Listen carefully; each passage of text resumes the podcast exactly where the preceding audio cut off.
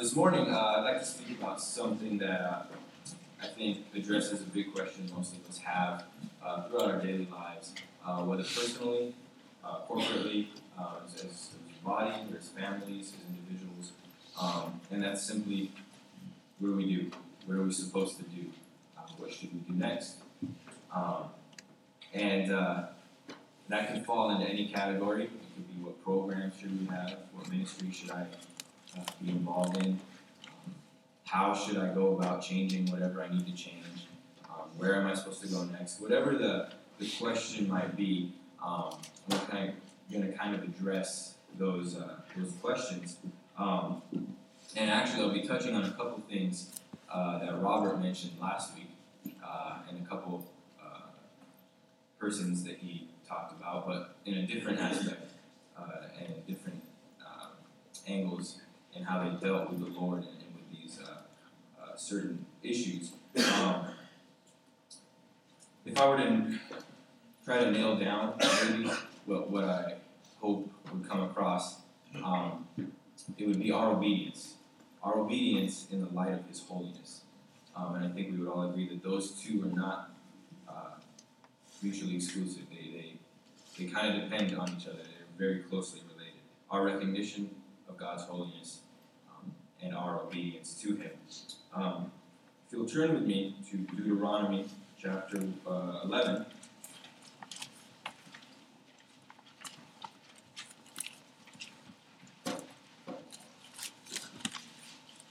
Now, having said, uh, having said that, that we'll be looking at obedience, we are going to be looking at several familiar uh, names in the Old Testament. Um, we might finish on time, we might not. We'll see. Uh, uh, Deuteronomy chapter 11 and verse 1. Therefore you shall love the Lord your God and keep his charge, his statutes, his judgments, and his commandments always. And uh, I'd like to jump down to verse 13.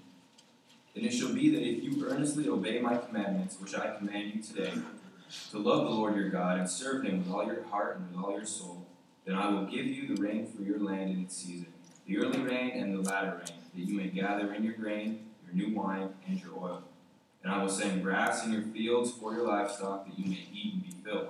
Take heed to yourselves, lest your heart be deceived, and you turn aside and serve other gods and worship them, lest the Lord's anger be aroused against you, and he shut up the heavens so that there be no rain, and the land yield no produce, and you perish quickly from the good land which the Lord has given you. Therefore, you shall lay up these words of mine in your heart and in your soul, and bind them as a sign on your hand. And these, and they shall be as frontlets between your eyes. You shall teach them to your children, speaking of them when you sit in your house, when you walk by the way, when you lie down, and when you rise up. And you shall write them on the doorposts of your house and on your gates, that your days and the days of your children may be multiplied in the land of which the Lord swore to your fathers to give them like the days of the heavens above the earth. For if you carefully keep all these commandments which I command you to do, to love the Lord your God, to walk in all his ways, and to hold fast to him, then the Lord will drive out all these nations from before you, and you will dispossess greater and mightier nations than yourself. Every place on which the sole of your foot treads shall be yours, from the wilderness in Lebanon, from the river, the river Euphrates, even to the western sea, shall be your territory. No man shall be able to stand against you. The Lord your God will put the dread of you and the fear of you upon all the land where you tread. Just as he has said to you, Behold, I will set before you today a blessing and a curse. The blessing, if you obey the commandments of the Lord your God, which I command you today, and the curse, if you do not obey the commandments of the Lord your God, but turn aside from the way which I command you today, to go after other gods which you have not known verse 32 adds, And you shall be careful to observe all the statutes and judgments which I set before you today. Um, and this, this is given to uh, the people of Israel. Uh, this is, they've been given the law, they've been given instruction, and now he sets before them a fair warning blessing if you obey, curse if you disobey.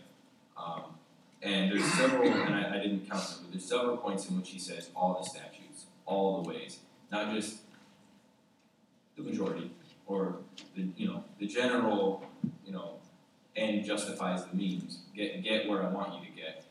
Follow every step along the way, uh, and that's how you will get there uh, victoriously. Um, and so we can we can take this and apply this to ourselves, uh, and we're going to see it also reflected in some of these uh, some of these instances we're going to look at. So turn to Genesis chapter six and verse thirteen. None of these are familiar uh, to us, I don't think. Um, we're going to be looking at Noah first. How the Lord gave him instruction and how he received it and what he did with it. Chapter 6, verse 13 of Genesis And God said to Noah, The end of all flesh has come before me, for the earth is filled with violence through them. And behold, I will destroy them with the earth. Make yourself an ark of gopher wood, make rooms in the ark, and cover it inside and outside with pitch. And this is how you shall make it. The length of the ark shall be 300 cubits, its width 50 cubits, and its height 30 cubits. You shall make a window for the ark, and you shall finish it to a cubit from above, and set the door of the ark in its side. You shall make it with lower, second, and third decks. And behold, I myself am bringing flood waters on the earth, to destroy from under heaven all flesh in which is the breath of life. Everything that is on the earth shall die. But I will establish my covenant with you, and you shall go into the ark, you, your sons, your wife, your sons' wives with you. And of every living every living thing of all flesh you shall bring two of every sort into the ark, to keep them alive with you. They shall be male and female. Of the birds after their kind, of the mm. animals after their kind, and of every creeping thing of the earth after its kind. Two of every kind will come to you to keep them alive. And you shall take for yourself of all food that is eaten, and you shall gather it to yourself, and it shall be food for you and for them. Thus Noah did according to all that God commanded him. So he did. Plain simple, tied it up in a package, neat little bow. God said, no, Noah did. No questions, no if, and, or but, no how about, no I'm gonna, okay, cool, I got it, now I'm gonna go sit down with my sons, and we're gonna have a few planning meetings for the next couple weeks, and we're gonna tinker and see how we can. God said, no, Noah did. That was it. Um, uh, the best part is, and uh, for sake of time, we won't really look at all the, verses, but later on, once all this was done, he gets up, he goes straight to it. The Lord brings the flood, all the animals are saved, and his loved ones are saved. They get out. As soon as they get out, the first thing Noah does is he worshiped the Lord.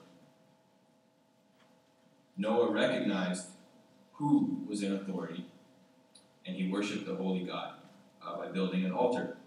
And what's interesting about this this account of Noah is we don't hear him utter one single word. Uh, in fact, I don't, unless I missed it, I don't believe he even has a word quoted until about three or four chapters later. Uh, and it's one phrase right before he dies. He curses sin and he blesses the holiness of God and worships Him. and that's it. That's the only thing Noah says um, that we have a record of. God gave him instruction, and it wasn't even, okay, got it, let me get things right. It, do it, and as God commanded, so he did. Period. Turn to Genesis chapter 12. We're going to look at Abram.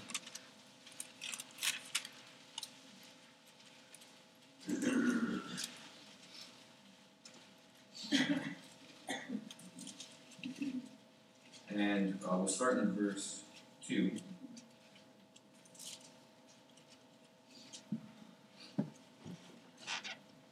Now the Lord had said to Abram, Get out of your country, from your family, and from your father's house, to a land that I will show you. I will make you a great nation, I will bless you, and make your name great, and you shall be a blessing. I will bless those who bless you, and I will curse him who curses you. And in all the families of the earth shall be blessed. So Abraham, uh, so Abram departed as the Lord had spoken to him, and Lot went with him. And Abram was seventy-five years old when he departed from Haran. Then Abram took Sarai his wife, and Lot his brother's son, and all the possessions that they had gathered, and the people whom they had acquired in Haran, and they departed to go to the land of Canaan. So they came to the land of Canaan. Abram passed through the land to the place of Shechem, as far as the terebinth tree of Moreh, and the Canaanites were in the land. Then the Lord appeared to Abram and said, To your descendants I will give this land. And there he built an altar to the Lord, who had appeared to him. And he moved from there to the mountain east of Bethel, and he pitched his tent with Bethel on the west, and Ai on the side, on the east. There he built an altar to the Lord, and called on the name of the Lord. So Abram journeyed, going on still toward the south. Again, very similar to Noah here. Um, the Lord tells Noah what, or uh, Abram what he wants him to do. And Abram just, without without any question, gathers everything, and including his, his wife, his, his uh, nephews' belongings, everything, all the people that worked for them. Um, they pull up camp and they take off. And and the best part is, at the end it says, going on still toward the south. He's going to keep going. He's not going to make any changes. He's not going to stop and reevaluate, reassess. He's just going to keep going until the Lord tells him otherwise. He's trusting in the Lord, but along the way, he is building altars. He's worshiping the Lord. The Lord is the one with the authority. The Lord is the one giving him instruction, and he's recognizing that. He is worshiping the Lord. Um, hearing and doing. It's the same thing uh, as we've seen with, uh, with Noah. Um, Genesis chapter 22, a couple chapters down. Again, this is probably one of the most familiar passages when it comes to uh, obedience and faith.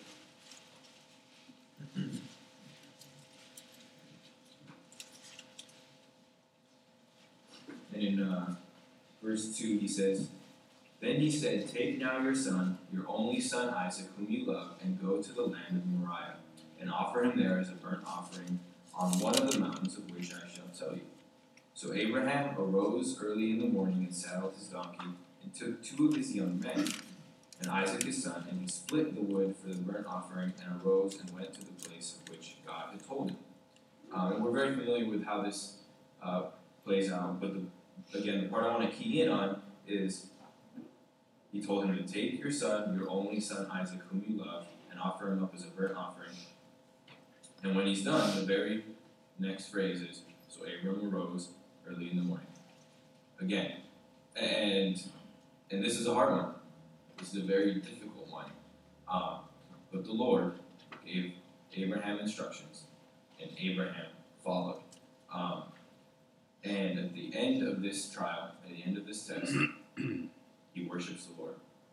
He, he gives the sacrifice to the Lord. The Lord is still worshipped, um, no matter what the circumstance was, no matter what the instruction was.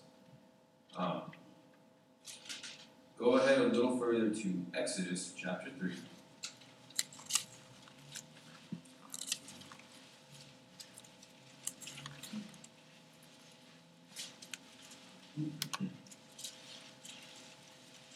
and 1. We looked a little bit at this last week. Exodus chapter 3 and verse 1. Now Moses was tending the flock of Jethro, his father in law, the priest of Midian, and he led the flock to the back of the desert and came to Horeb, the mountain of God. And the angel of the Lord appeared to him in a flame of fire from the midst of a bush. So he looked, and behold, the bush was burning with fire, but the bush was not consumed. Then Moses said, I will now turn aside and see this great sight. Why the bush does not burn. So when the Lord saw that he turned aside to look, God called to him from the midst of the bush and said, Moses, Moses. And he said, Here I am. Then he said, Do not draw near this place. Take your sandals off your feet, for the place where you stand is holy ground. Moreover, he said, I am the God of your father, the God of Abraham, the God of Isaac, and the God of Jacob. And Moses hid his face, for he was afraid to look upon God. Uh, God goes on to tell Moses uh, his instructions and what he wants him to do in going to Egypt.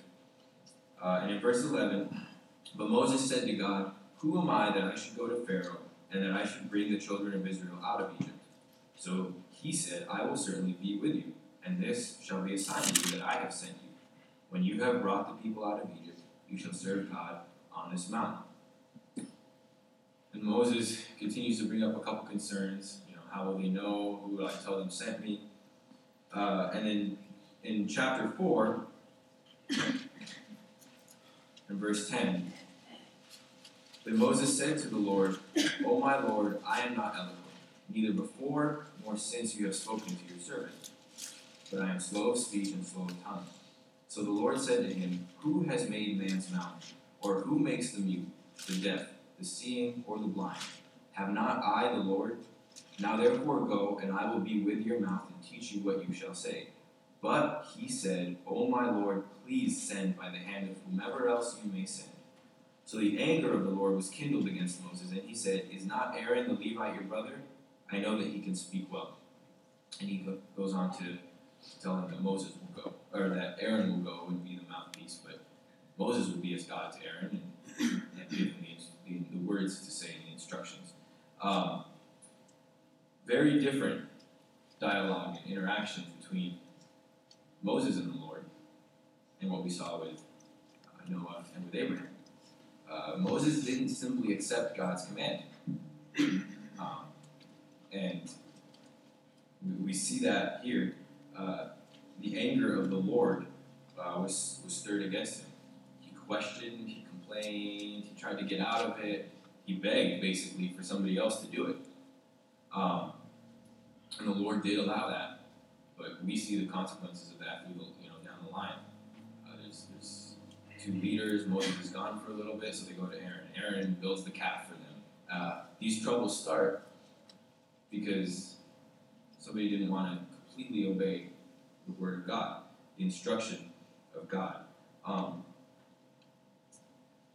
uh, what, what's also interesting is God had to tell him to stop and take your sandals off.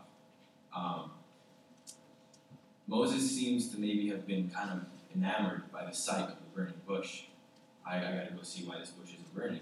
Um, and he's not recognizing immediately the holiness of the Lord, and he has to be told to take his sandals off. Stop coming further. Um, do not draw near to this place and take your sandals off your Um, he wasn't worried uh, about that. He wasn't thinking about that.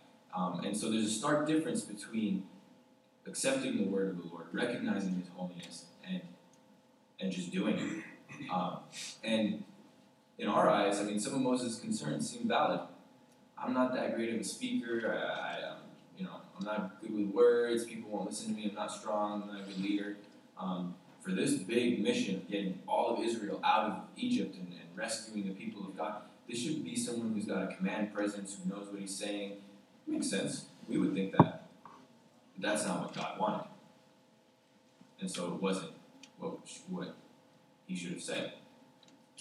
Uh, turn a little further to Numbers chapter 20.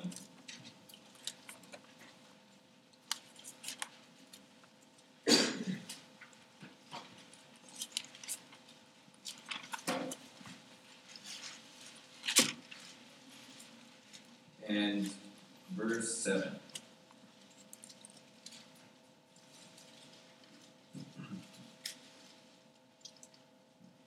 Then the Lord spoke to Moses, saying, Take the rod, you and your brother Aaron, gather the congregation together, speak to the rock before their eyes, and it will yield its water. Thus you shall bring water from them out of the rock, for them out of the rock, and give drink to the congregation and their animals. So Moses took the rod from before the Lord as he commanded him. And Moses and Aaron gathered the assembly together before the rock, and he said to them, Hear now, you rebels must we bring water for you out of this rock? Then Moses lifted his hand and struck the rock twice with his rod, and water came out abundantly. And the congregation and their animals drank. Then the Lord spoke to Moses and Aaron, Because you did not believe me, to hallow me in the eyes of the children of Israel, therefore you shall not bring this assembly into the land which I have given them. This was the water of Meribah, because the children of Israel contended with the Lord, and he was hallowed among them. Another translation, uh, I like the way it reads, says, Because you did not believe me to treat me as holy in the eyes of the children of Israel, therefore you shall not bring this assembly into the land which I have given them. This was the water of Meribah because of the children of Israel contending with the Lord, and he proved himself holy among them. A recognition of his holiness is important, is vital, and is absolutely a must. Moses did not show the Lord as holy before these people. He didn't recognize God's holiness at this time. And because of that, he he had he had to pay the punishment. He was not allowed to enter the promised land. Um, I don't know that Moses understood at the time, but uh, we see this as a picture of Christ. Um, and, and, this was a big picture of Christ. Uh, and he was not to be struck twice. Uh, and carried with it a great penalty. Disobedience led to him not treating the Lord as holy and led to this punishment, led to this penalty. We see how important it is to recognize the Lord's holiness. Um, and based on that holiness, to obey Him completely in every step. Water came out of the rock. He spoke to the people. He picked up the rod. And it seems like he's doing okay at first. So Moses took the rod from before the Lord as he commanded him. Check. Well, he didn't continue checking down the list. He didn't continue doing what the Lord told him every step of the way. Uh, and because of that, he was not able to enter the land. Continuing on in Joshua chapter 5.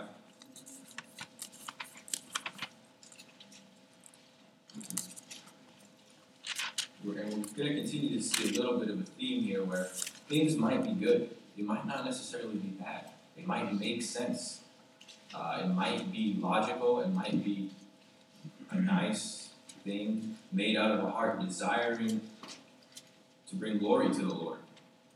But even those things, if not done in obedience, if not done according to the Lord, should not be done. Um, Joshua chapter 5 and verse 13. Now it came to pass when Joshua was by Jericho that he lifted his eyes and looked, and behold, a man stood opposite him with his sword drawn in his hand. And Joshua went to him and said to him, Are you for us or for our or for our, our adversaries? Are you for us or for our adversaries? So he said, No, but as commander of the army of the Lord, I have now come. And Joshua fell on his face to the earth and worshipped, and said to him, What does my Lord say to his servant? Then the commander of the Lord's army said to Joshua, Take your sandals off your foot, for the place where you stand is holy. And Joshua did so. Um, Joshua is just recently coming to command, um, and Jericho is before them. So there's a lot of questions. It's kind of a new chapter in, in Israel's journey through the wilderness. Um, and uh, everybody's mind is probably wondering what's going to happen next. You know, what's Joshua going to do? Uh, what are going to do with Jericho? Um, a lot of what's going to happen going on. Joshua sees the Lord, immediately recognizes him, his holiness, and falls down on his face and worships him. That was first. That came before. What should I do? Should I cross here? Should I do this? None of that mattered until the Lord was given the homage and the worship that he deserved. He was recognized for his position, and Joshua gave him that. Um, and instantly we see he says, What does my Lord say to his servant? A lot of times, and, and this isn't a bad thing, but a lot of times we come before the Lord with what we want to see happen, what we want to see done. And we say, Can you show us how to do this? Can you make it available? Can you guide us through this and that and overcome this obstacle for us? But a lot of times we just need to say, What do you what do you want your servant to do? We need to leave it open ended. Um, and here we see Joshua doing that. What does my Lord say to his servant? Stay, go, go here, go there, fight this this battle, don't fight. Um, he comes before the Lord and says, "What is it that you're going to say to me?" Um, interesting enough, he didn't continue to walk with his sandals. Um, when he saw that it was the Lord, he fell right where he was in his place, and then the Lord told him to take his sandals off. He took them off. He didn't have to be told to stop coming. Um, immediately, it says, and Joshua did so. Uh, the next chapter, chapter 6, and verse 2. And the Lord said to Joshua, See, I have given Jericho into your hand, its king and the mighty men of valor. You shall march around the city, all you men of war, and you shall go around the city once. This you shall do six days, and seven priests shall bear seven trumpets of ram's horns before the ark. But the seventh day you shall march around the city seven times, and the priest shall blow the trumpets. It shall come to pass, when they make a long blast with the ram's horn, and when you hear the sound of the trumpet, that all the people shall shout with a great shout. Then the wall of the city will fall down flat, and the people shall go up, every man straight before him.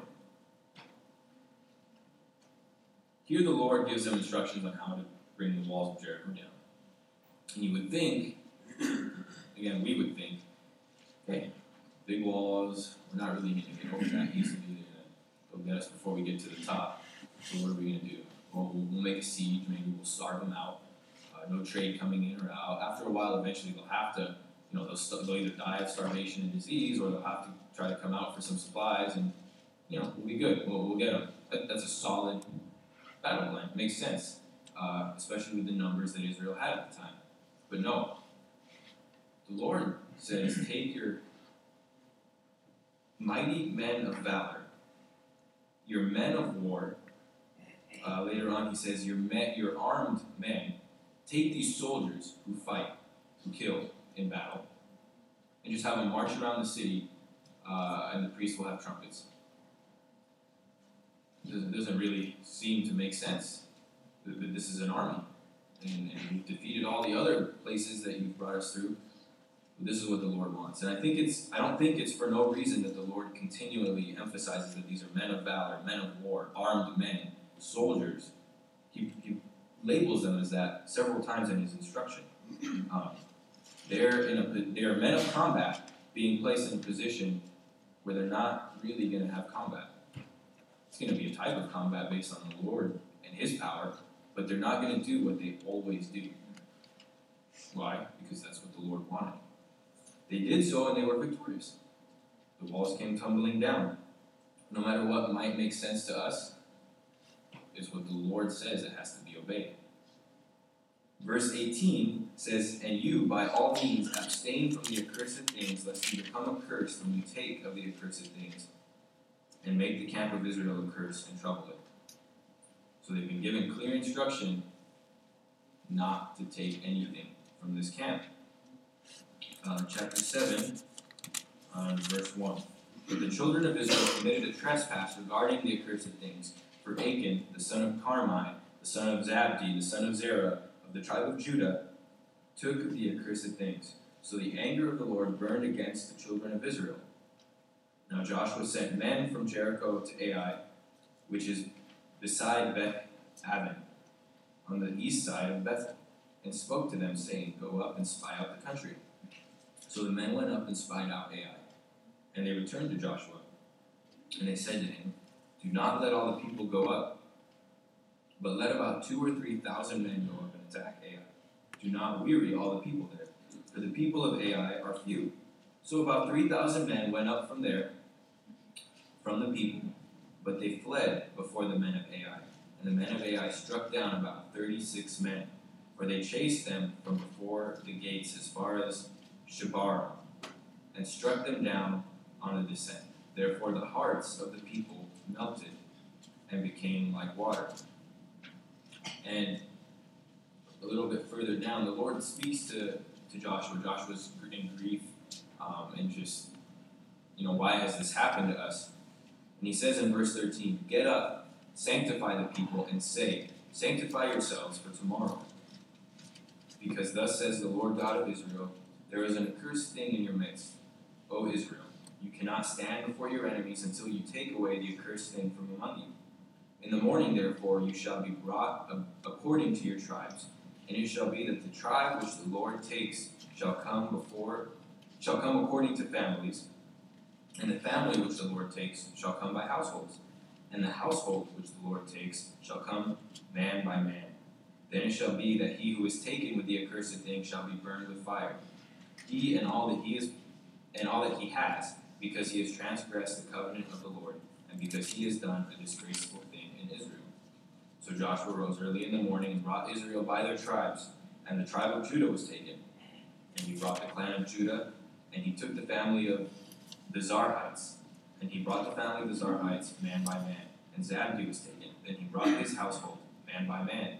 And Achan the son of Carmi was the son of Zabdi, the son of Zerah, of the tribe of Judah, was taken. Now Joshua said to Achan, My son, I beg you, give glory to the Lord God of Israel, and make confession to him, and tell me now what you have done. Do not hide it from me.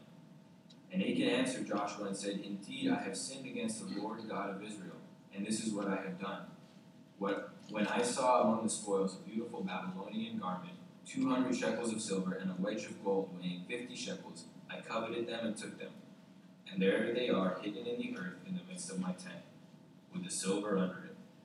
So Joshua sent messengers, and they ran to the tent, and there it was, hidden in his tent, with the silver under it. And they took them from the midst of the tent, brought them all, sorry, brought them to Joshua and to all the children of Israel, and laid them out before the Lord. Then Joshua and all Israel with him took Achan the son of Zerah, the silver, the garment, the wedge of gold, his sons, his daughters, his oxen, his donkeys, his sheep, his tent, and all that he had, and they brought them to the valley of Achor. And Joshua said, Why have you troubled us? The Lord will trouble you this day. So all Israel stoned him with stones, and they burned them with fire after they had stoned them with stones. Here we see an example of disobedience from Achan, and coupled with it, the obedience from Joshua in step by step following of what the Lord said. He went from nation to tribe to family to household to man. That's what the Lord said. That's how you're going to get to the bottom of this. And that's how I want you to decipher what's happening. So Joshua brought the entire uh, people of Israel, went from nation to tribe to family to household.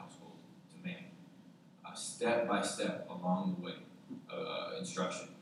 When the Lord told him to get up from his face, he got up from his face. When the Lord told him what to do, he did exactly that. Uh, whereas Achan only disobeyed in one thing. He said, Don't take it. I mean, don't take it. He took it. And we might think, well, he did it. The rest of the people of Israel didn't know. I mean, why, why should they all be punished? Why should 36 of them have to die uh, when it was very easily going to be a, a, an easy battle? They only they didn't even take their full force. They only took a portion of it because the Lord commands obedience completely. Here we see that obedience has to start at the personal level and at the family level. We don't really have tribes and nations, but corporately, it goes all the way up. There has to be obedience in all aspects of the believers' lives. And to the point where they were stoned and they had to be burned with fire. If you'd like more information on the fire, you can listen to Robert's message from last week. It's very important that the holiness of the Lord be recognized. Achan did not fear the Lord and thought, he's not going to. I took one wedge of gold and a couple pieces of silver garment. I'll put that under my tent. That'll be No one will know. There's thousands and thousands of people in Israel, and I, I just took one little thing. We must fear the Lord. We must recognize who He is and His holiness. And His hidden disobedience brought judgment on the entire nation. Turn with me to 2 Samuel chapter 6.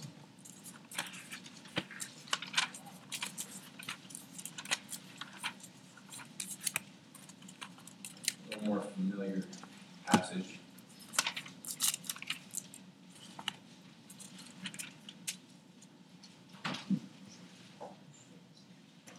And in verse 2, and David arose and went with all the people who were with him from Baal Judah to bring up from there the ark of God, whose name is called by their name, the Lord of hosts, who dwells between the cherubim. So they set the ark of God on a new cart and brought it out of the house of Abinadab, which was on the hill, and Uzzah and Ahio, the sons of Abinadab, drove the new cart. Pump the brakes a little bit, because right out of the gate, something doesn't sound right. They set the ark of God on a new cart. The Lord gave specific instructions on how the ark is supposed to be moved. There's little hooks on the sides for beams to be put in and to be carried on the shoulders. So already we're not off to a great start. Yeah, he's doing a, he's doing a good thing. He's bringing the ark home, but he's not doing it the right way. So they set the ark of God on a new cart and brought it out of the house of Abinadab, which was on the hill. And Uzzah and Ahio, the sons of Abinadab, drove the new cart. Here's another red flag. It was supposed to be Levites that carried it on their shoulders. Again, we're, we're not quite following the instructions of the Lord. It's being, it's not being carried, it's being rolled on a cart, and it's not being moved by Levites. Uh, verse 4 And they brought it out of the house of Abinadab, which was on the hill, accompanying the ark of God, and Ahio went before the ark. Then David and all the house of Israel played music before the Lord on all kinds of instruments of fir wood, on harps, on stringed instruments, on tambourines, on sistrums, and on cymbals. Everything seems okay.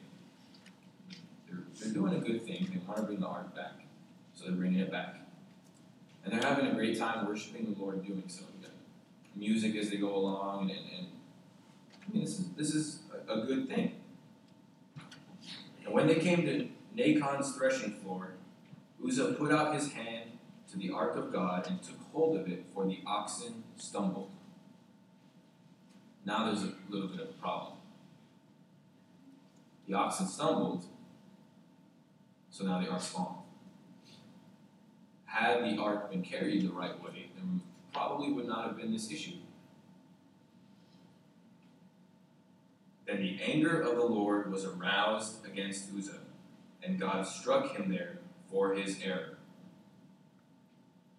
At the beginning of this passage, we read that they wanted to bring up from there the ark of God. And then there's a very specific emphasis whose name is called by the name the Lord of hosts, who dwells between the cherubim. This was the representation of the holiness of God right before their eyes. And they failed to recognize it, they failed to obey. It, it doesn't get any more personal than being right there, right between the cherubim that they put on the cart. And because of this failure, God struck him there for his error. And he died there by the ark of God. And this is the interesting part here. And David became angry because of the Lord's outbreak against Uzzah, and he called the name of the place Perez Uzzah to this day. And to be fair, I, growing up, I always was like, this really doesn't seem fair. I mean, it was falling over. He's just trying to help. He didn't really do a bad thing. And that's what David's thinking here. He didn't really do a bad thing. And now to be to be clear, I, I personally don't believe or think there might there's anybody who had a greater heart for the Lord than David. Um, I think he's he loved the Lord a lot. Um, but here, he's angry with the Lord because of what happened. Um, Uzzah had good intentions. David had good intentions. None of these were bad deceitful intentions. Their plan was to do a good thing for the Lord. But it was still disobedience because it wasn't how the Lord wanted it done. Chapter 6, continuing, uh, look at verse 9. David was afraid of the Lord that day, and he said, How can the ark of the Lord come to me? Now there's a recognition. Now there's a little bit of, of fear and respect for the Lord. He was afraid of God that day. And he asked, How can the ark of the Lord come to me? So David would not move the ark of the Lord with him into the city of David, but David took it aside into the house of Obed Edom the Gittite. The ark of the Lord remained in the house of Obed Edom the Gittite for three months. And the Lord blessed Obed Edom and all his household. Now it was told King David, saying, The Lord has blessed the house of Edom and all that belongs to him because of the ark of God. So David went and brought up the ark of God from the house of Edom to the city of David with gladness. And so it was, when those bearing the ark of the Lord had gone six paces, that he sacrificed oxen and fatted sheep. Then David danced before the Lord with all his might. And David was wearing a linen ephod. So David and all his house of Israel brought up the ark of the Lord with shouting and with the sound of the trumpet. So we get a review here. We get a before and after, so to speak. Uh, the wrong way, David, David steps back and repents, recognizes God and His holiness, and recognizes his error, and, and starts to have fear. And then we get the right way. He comes back, and now people are carrying it and they're taking paces, and he sacrifices to the Lord, and he then danced before the Lord with all his might, danced in worship, in thanksgiving. He's now fixed the error. Um, and again, pin, I want to pinpoint on this. He worshiped the Lord. It's very important. He recognized his holiness, the holiness that was between the cherubim, recognized his error, and obeyed the Lord, did what he wanted him to do the right way, and he worshiped him.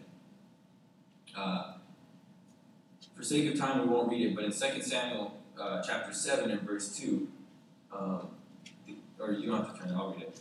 Uh, the king said to Nathan the prophet, See now, I dwell in a house of cedar, but the ark of God dwells inside tent curtains.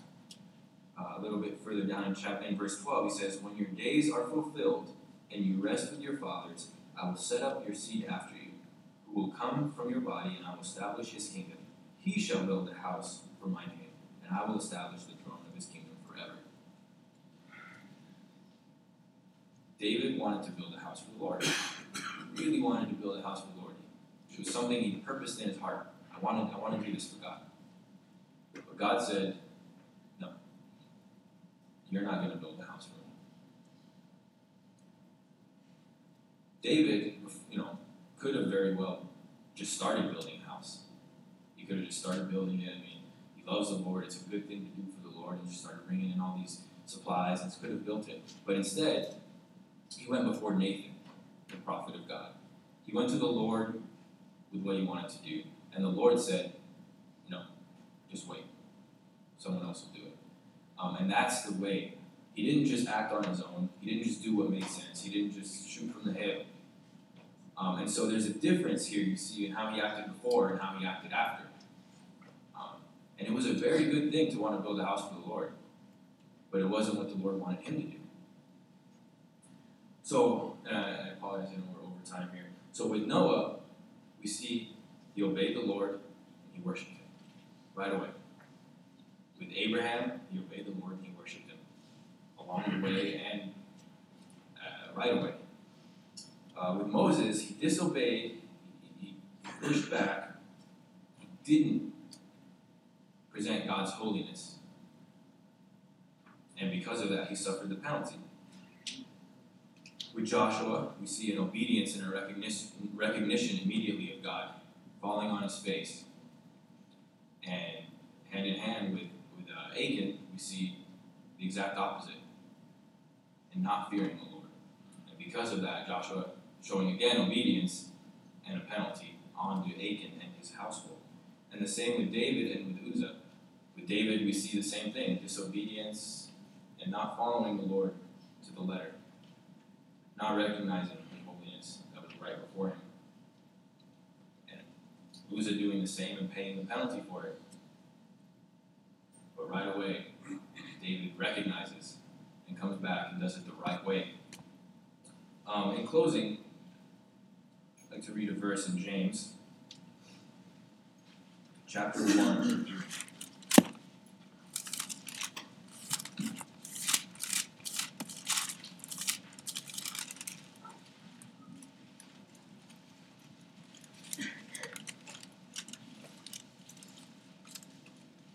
And verse 19. So then, my beloved brethren, let every man be swift to hear, slow to speak, slow to wrath, for the wrath of man does not produce the righteousness of God. Therefore, lay aside all filthiness and overflow of wickedness, and receive with meekness the implanted word, which is able to save your souls. But be doers of the word, and not hearers only, deceiving yourself. For if anyone is a hearer of the word and not a doer, he is like a man observing his natural face in a mirror. He observes himself, goes away, and immediately forgets what kind of man he was. But he who looks into the perfect law of liberty and continues in it, and is not a forgetful hearer, but a doer of the word, this one will be blessed in what he does. Um, at the very beginning, we read a passage in Deuteronomy. And I'm going to read just the first verse again. Therefore, you shall love the Lord your God and keep his charge, his statutes, his judgments, his commandments always. In everything, from start to finish, from the small things to the little things, from the good things to the things we're not really sure about, his commandments must be obeyed. And we can't obey his commandments if we don't have the word, follow the word, and go to him who gives gives the instruction. Um,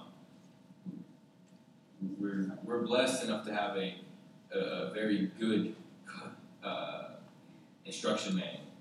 Um, and we've seen through these men, men who serve the Lord, the failures and the successes, uh, the victories and the defeats, um, the promise of the curse and the promise of the blessing if he is followed or if he is uh, disobeyed.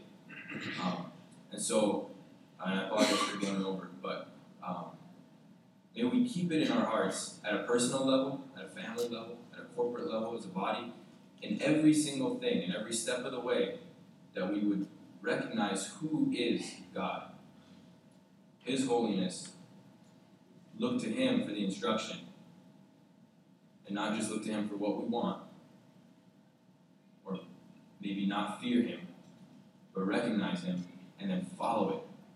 Follow it perfectly. If He says nothing, then we continue doing just as Abraham continued to the south. And if He says walk around the walls instead of attack with our massive army, then we walk around the walls till it falls. Let's follow the Lord completely and recognize His holiness and obey Him. Let's pray. God and Father, we are so thankful uh, for who you are. Father, we are so uh, blessed to be called your children because of the wonderful work of the Lord Jesus Christ, what He did on the cross of Calvary. Coming to this earth, and as we were reminded this morning, a creator who was put to death by His creation. And Father, we are so thankful that He was willing to do so, uh, to be obedient to you completely to the point of death. Father, we are so thankful uh, that He has not uh, remained in the grave, but He has risen. And because of Him, uh, we are yours. Father, we just pray this morning um, as we have looked upon um, much of your word uh, those who lived before you, Father, uh, lived for you. We pray that we would uh, be mindful uh, of who you are, of your holiness. You are a holy and mighty God, and uh, you deserve and demand obedience. And Father, we pray that in all things in our lives, um, we would seek to do your will we would follow your word. Father, that we would um, make corrections where corrections need to be made and continue steadfastly uh, so that we might be victorious um, through your word. Father, we are so thankful for uh, this word and uh, the great power that it has. We pray now as we go uh, from here that you would bless everyone, keep everyone safe, be with those who weren't able to be here, um, that they would be encouraged and strengthened. And Father, we are Again, so thankful for what your Son, the Lord Jesus, did on that cross. Um, and it's in His holy name